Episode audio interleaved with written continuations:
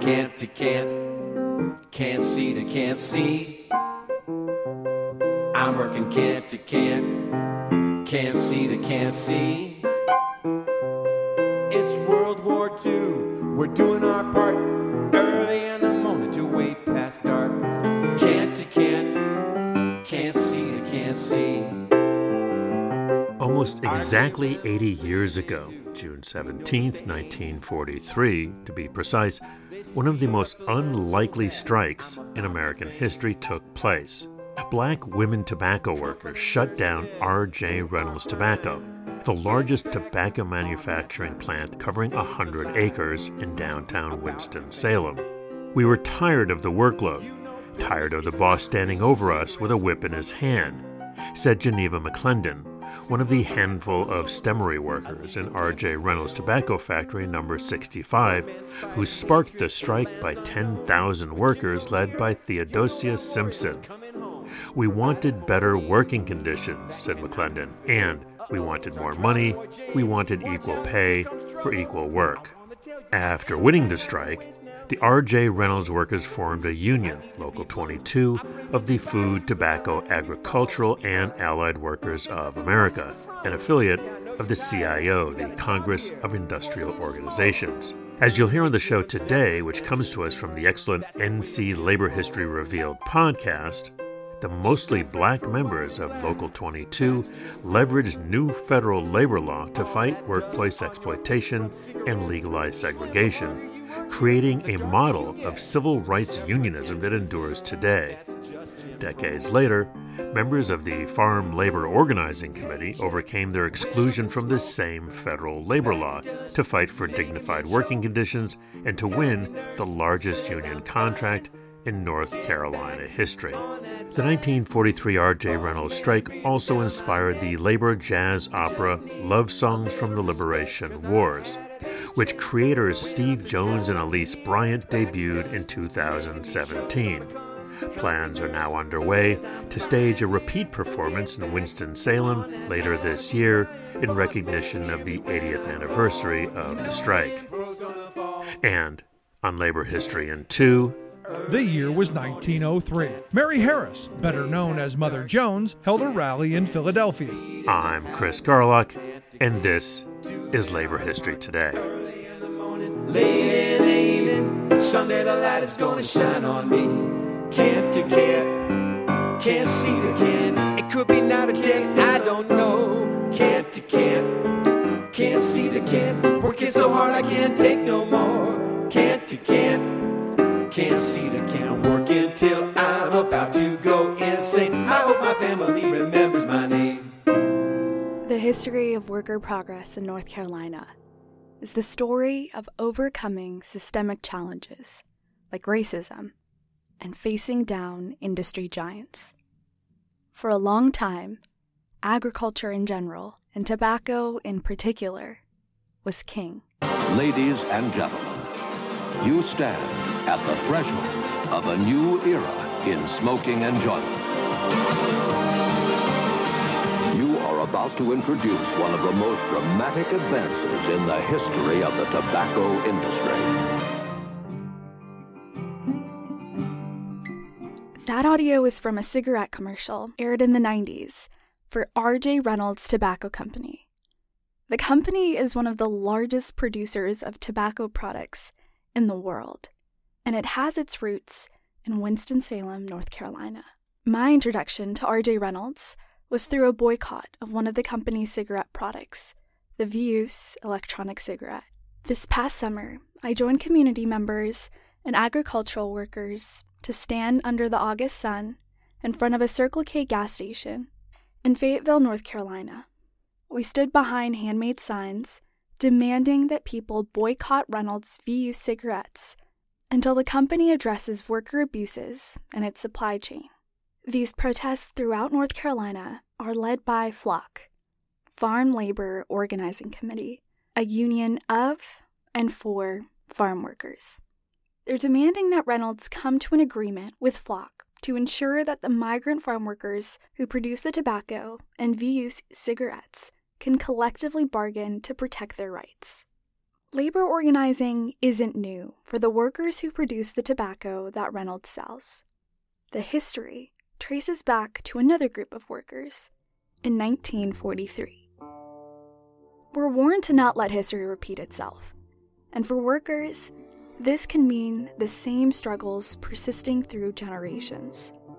In today's episode, workers' fight for dignified working conditions can be traced to the same company exploiting different groups of people over the course of a century. This exploitation often hurts those the least protected by labor laws, and in our history, this often intersects with marginalized racial and ethnic groups. In 1935, Congress passed the National Labor Relations Act. As FDR signed the bill into law, he saw a future of, quote, a better relationship between labor and management by assuring the employees the right of collective bargaining. This act makes it illegal for employers to interfere with their employees' right to organize and join unions, although there are breaches of workers' rights under this legislation to this day. On the whole, this was a monumental step for most workers.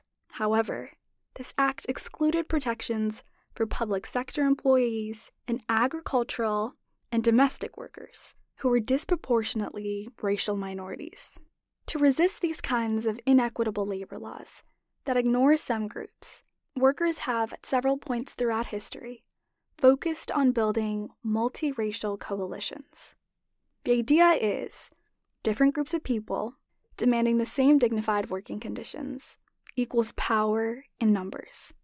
In North Carolina, one of the most prominent unions to do this, United Tobacco Workers Local 22, grew out of the R.J. Reynolds Tobacco Company in Winston-Salem. Tobacco was a huge industry in the United States in general, but especially in North Carolina. The public perception of tobacco was markedly different earlier in American history. Now we see public health campaigns to try to limit tobacco consumption, but during World War I, the U.S. government was one of the largest buyers of tobacco. Soldiers fighting abroad got sent cigarettes as part of their rations. This trend continued into World War II. But the most important job for every member of the family is growing and harvesting tobacco. For example, everyone must go into the fields at topping time, when the blossoms at the top of the tobacco plant are broken off, to make sure that for the rest of the season, all the strength of the soil will go into the leaves. Knowing just when each leaf is ready for picking and fit for curing is one of the great secrets of raising good tobacco. There is an iconic quote by U.S. Army General John Pershing, who says, quote, "You ask me what we need to win this war. I answer, tobacco. Tobacco is as indispensable as the daily ration. We must have thousands of tons without delay." This underscores the economic power and political clout of tobacco companies like Reynolds. Even in the years following the war, tobacco was in heavy demand. Producers had high economic incentives to increase tobacco production. However, the strain for meeting the generally high levels of demand for tobacco fell on the workers. Fast forward to 1943. R.J. Reynolds in Winston-Salem was firmly the largest cigarette company in the world. Now, we're in a different era in American history than the mill towns we explored in the last episode, but similar practices existed, as in the city was dominated by a couple of big companies that had control over multiple aspects of workers' lives. Robert Chick Black, a man who worked at R.J. Reynolds, recounts his experience in an interview archived in the Southern Oral History program. He describes Winston-Salem and the antagonistic relationship between black and white workers at Reynolds, who were divided by management in an attempt to reduce pro-union sentiments. Now, this company dominated Winston-Salem. They had representatives on every government body, from the city council on up through Congress. They had a kingdom of their own. Blacks hating whites, whites hating blacks. Most blacks and a great majority of the poor whites lived in rat-infested houses, and they couldn't pull themselves out of those conditions because of the economics that Reynolds controlled. And there were no ground for the whites and blacks to sit down and discuss economic problems because they had to face the race question. Black and white workers were both subjugated by R.J. Reynolds, but racial divisions prevented a robust, unified opposition to Reynolds. Black workers were mostly placed in the pre-manufacturing part of the plant, while white workers worked in the manufacturing sections. All the foremen, or supervisors, were white men. This, along with the fact that white workers generally had higher wages, made building solidarity across racial groups extremely difficult, to the advantage of Reynolds. The strike that would lead to the eventual formation of Local 22 was spearheaded by Black African-American women like Miranda Smith and Theodosia Simpson Phelps. I talk with Dr. Robert Korstad, Professor Emeritus of Public Policy and History at Duke, and author of Civil Rights Unionism, Tobacco Workers and the Struggle for Democracy in the Mid-20th Century South, about the spark that lit the formation of Local 22 at R.J. Reynolds on a muggy summer day, June 1943. In that morning of the 17th, one of the African-American men, James McCartell, who brought the tobacco leaves into the stemming departments where black women tore the leaves apart. He'd been sick, tried to go home. He was afraid to lose his job, and he had a stroke while he was working and fell and died pretty soon after that. It was a catalyst for people like Theodosia Simpson and others had been trying to organize a labor union at Reynolds. And so they got most of the women workers to agree to sit down at their machines and say they wanted to have conversations about better working conditions, better pay. And from that sit down, within 5 or 6 days, increased union membership from a couple dozen maybe to 5,000 or 6,000 people.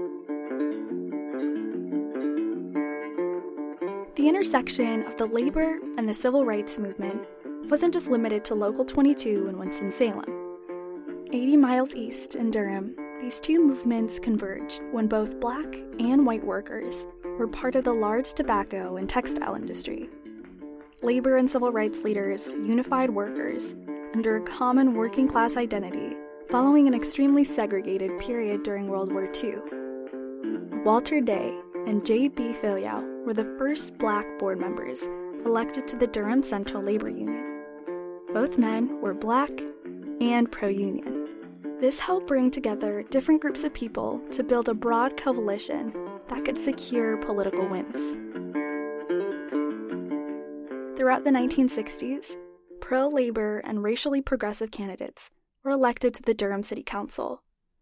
And on a larger scale, in 1963, labor and black voting blocs united to elect a new mayor, R. Wensell Grabrick, who would go on to expand union employment opportunities and work toward full integration in Durham.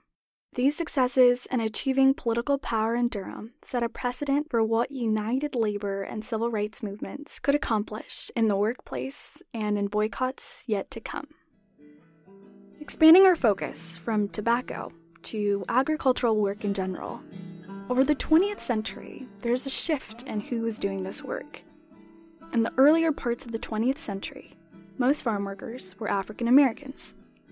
Currently, this demographic has changed so that 92% of farm workers in North Carolina are Hispanic, and in many ways, they've inherited the exclusions and the racist laws we discussed earlier. Another one to add to the mix is the Fair Labor Standards Act of 1938. This policy established minimum wage, overtime pay, and child labor protections to prevent children from being exploited. However, agricultural workers were largely exempt from this policy in order to get Southern politicians to sign on to the plan.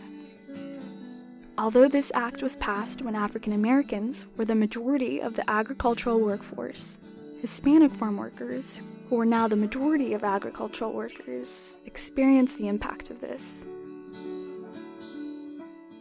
In the years since this policy passed, some improvements have been made for farm workers, but they're really the bare minimum.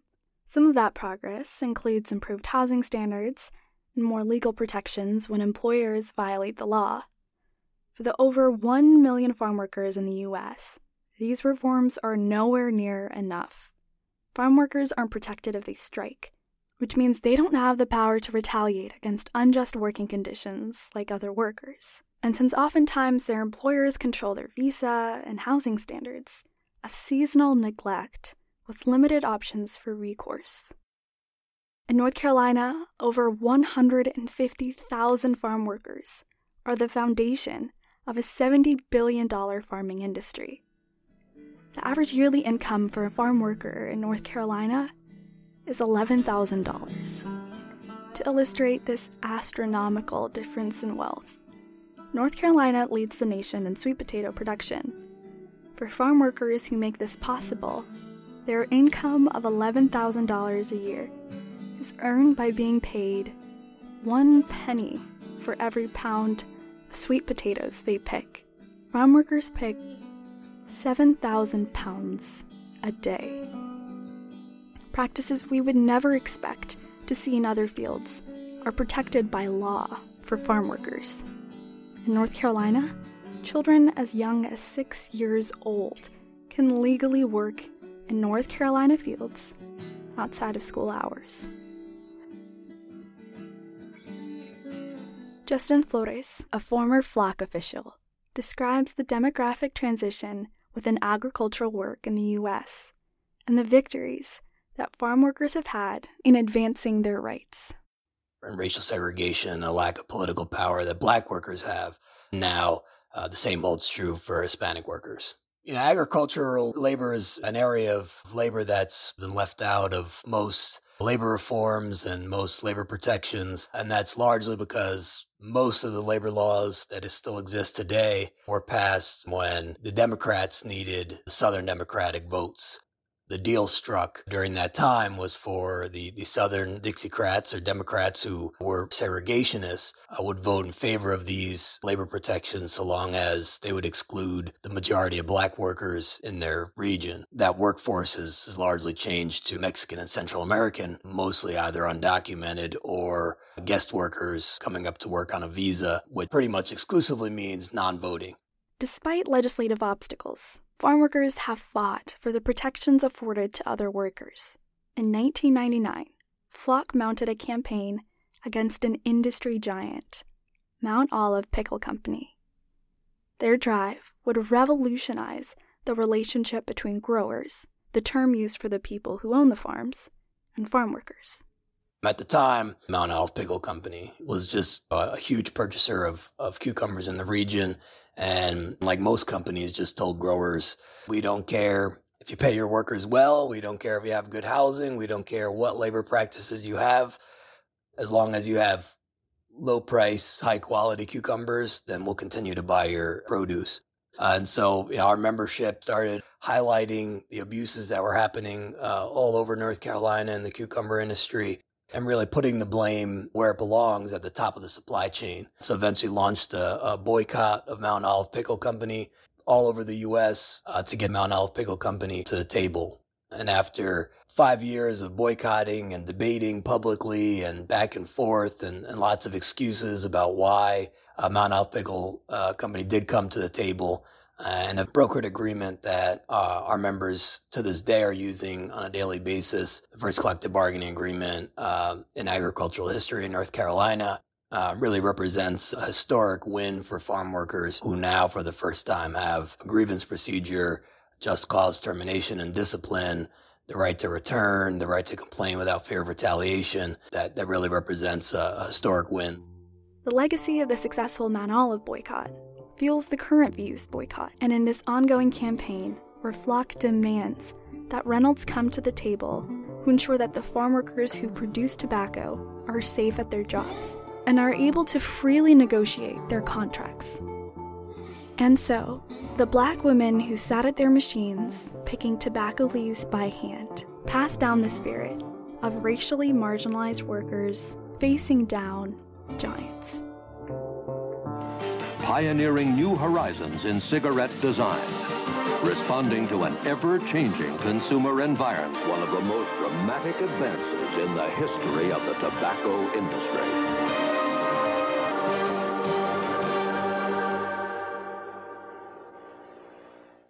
I'm Rick Smith, and this is Labor History in 2.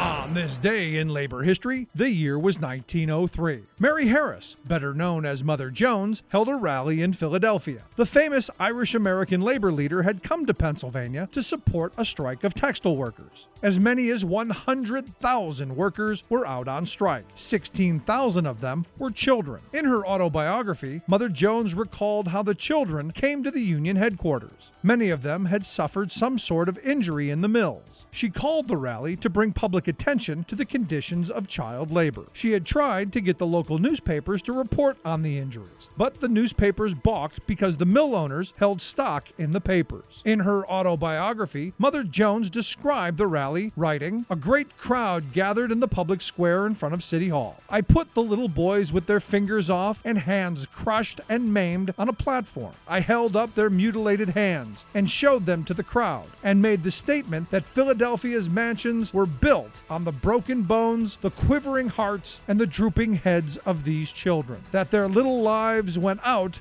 to make the wealth for others." The newspapers picked up the quote about the mansions and reported it in their papers. Mother Jones was pleased that she had helped to get the conversation about child labor started, but she knew it would quickly fade away if she did not keep public attention on the brutal conditions children faced every day. So she planned what has become known as the March of the Mill Children, from Philadelphia to President Theodore Roosevelt's home in Oyster Bay, New York. Through her efforts, Mother Jones helped to bring national attention to the plight of child labor. Labor History in 2 brought to you by the Illinois Labor History Society and The Rick Smith Show. For more information, go to laborhistoryin2.com, like us on Facebook, and follow us on the Twitters at Labor History in 2.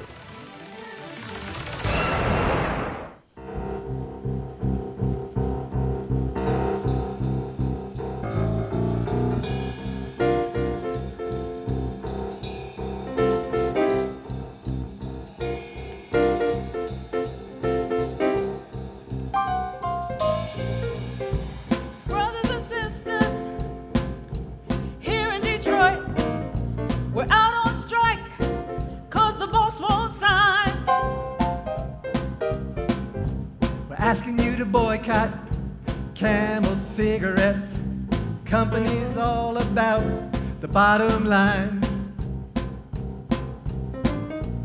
R.J. Reynolds, largest factory in the South. They got Jim Crow, the cops in the courts. The boss has got all the money in the world. We got just one chance, we need your support.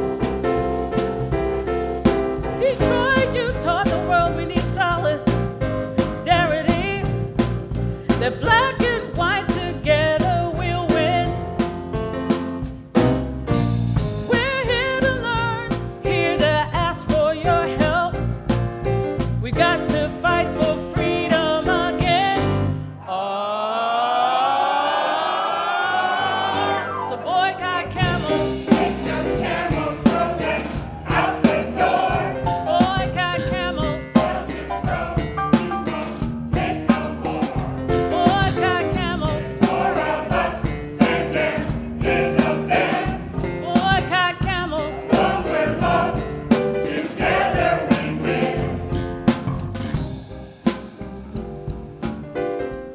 And that's it for this week's edition of Labor History Today. You can subscribe to LHT on your favorite podcast app. Even better, if you like what you hear, sure hope you do, please like it in your podcast app, pass it along, leave a review. That really helps folks to find the show.